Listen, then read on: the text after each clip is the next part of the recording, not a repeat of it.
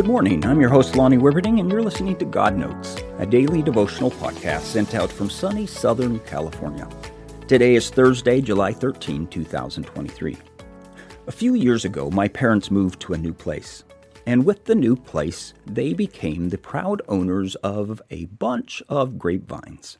I remember the first year they were there, helping my mom pick the grapes from those vines.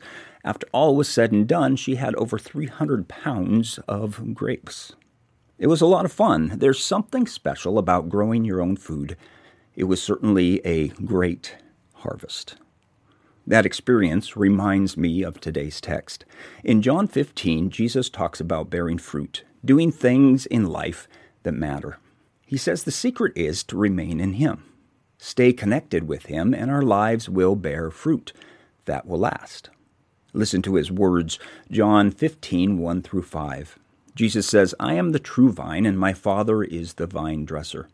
Every branch in me that does not bear fruit, He takes away. And every branch that bears fruit, He prunes so that it may bear more fruit. You are already clean because of the word which I have spoken to you. Abide in me, and I in you. As the branch cannot bear fruit of itself unless it abides in the vine, so neither can you unless you abide in me. I am the vine, you are the branches. He who abides in me, and I in him, he bears much fruit. For apart from me, you can do nothing. You may wonder why life is hard if you've chosen to be a Christian, but that's actually normal. God allows a certain amount of hardship to come on us because it prunes us, it makes us more effective. Some have said if we could see the end from the beginning, we would have it no other way. And I think that's true.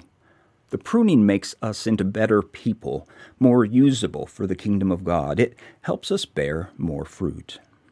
If you're going through a tough time, it's okay. God still loves you He's got great plans for you.